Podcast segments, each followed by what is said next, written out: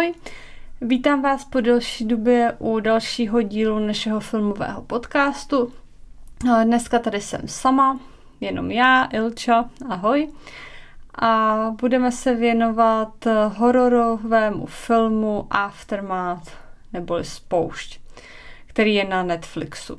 Dívala jsem se na něj z toho důvodu, že můj milý drahý manžel moc nemá rád Netflix, tak jak nemá rád Netflix, dvakrát tak nemá rád lacené horory na Netflixu, eh, což mě upřímně moc nevadí, jednou za čas se ráda na nějaký horor podívám a právě před nedávnou dobou byl ten čas.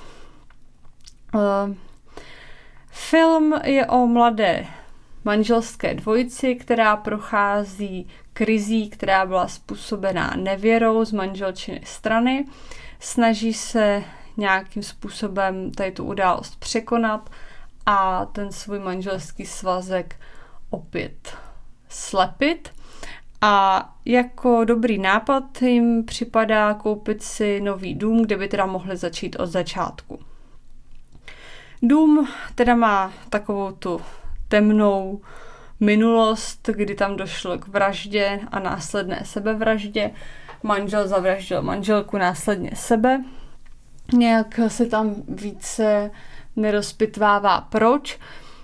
Každopádně ještě je docela zajímavé, že má ten podvedený manžel, žijící, tak se o tom domě dozví tak, že tam uklízí eh, vlastně následky, pozůstatky té vraždy a sebevraždy.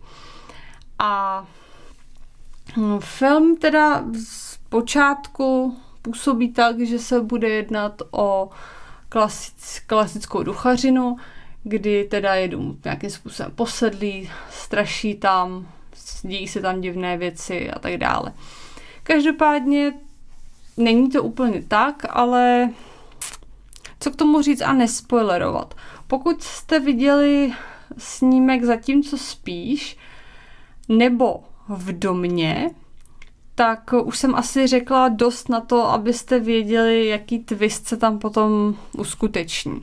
Pokud jste ani jeden z těch filmů neviděli, tak si to asi negooglete, budete možná trošku překvapení. Každopádně zase tak prudce originální to není.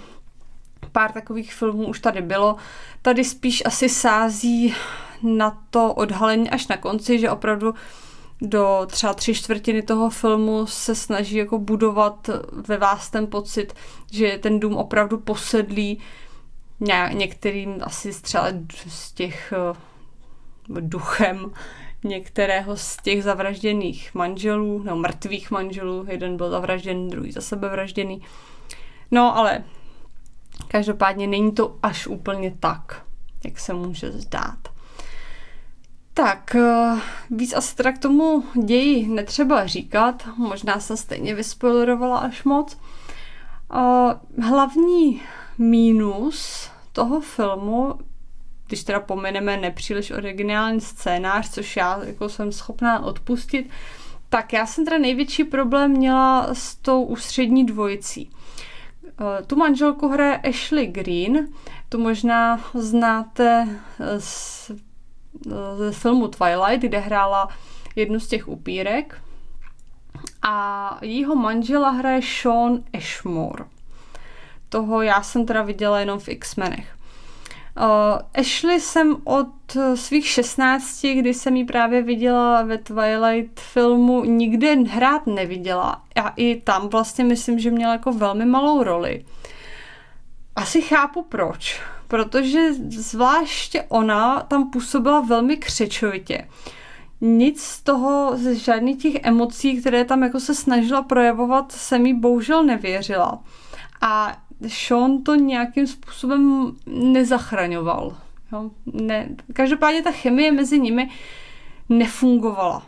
Nevěřili jste jim to, že se někdy měli rádi, ale už vůbec, a co je podle mě horší, protože to se podle mě dá zahrát mnohem lépe, jste jim nevěřili tu nevraživost mezi nimi, která byla způsobená teda nějakou tou zradou.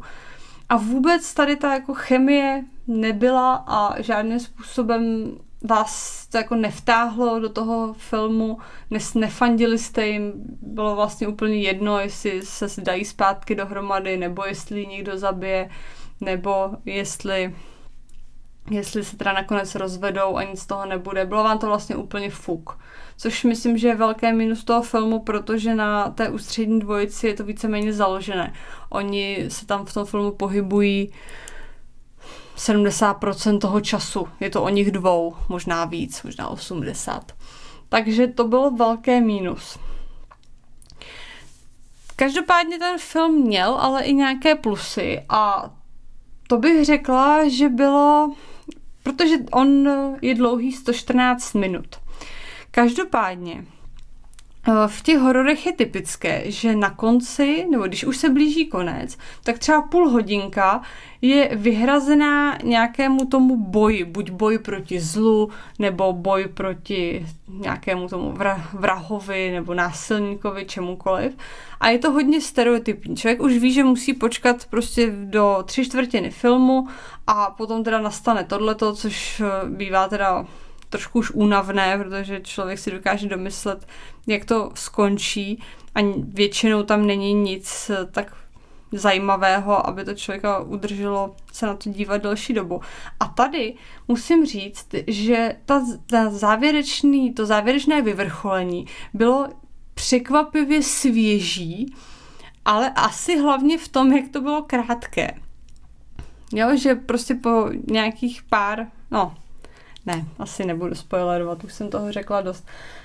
Ocenila jsem teda, že na konci se nesnažili nějak natahovat tu finální scénu a šlo to poměrně ráz na ráz.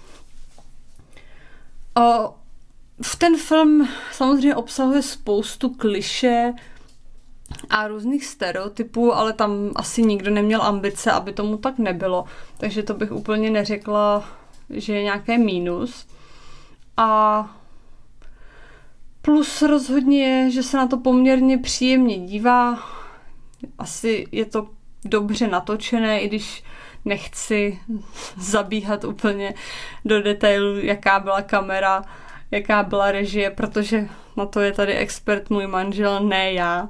Takže, a on to neviděl, takže bohužel k tomu vám nic moc neřeknu. Pardon, spadla mi tuška. Tak za sebe bych mohla film doporučit eh, těm, kteří buď moc hororu neviděli, nebo je to také jejich oblíbený žánr a nevadí jim podívat se na něco trošku průměrného, ale užívají si prostě jenom to, že je to horor, protože v tom případě to není špatné a za mě bych tomu dala tak 45%. Eh, tak jo, mějte se hezky a zase někdy naslyšenou. Ahoj! Música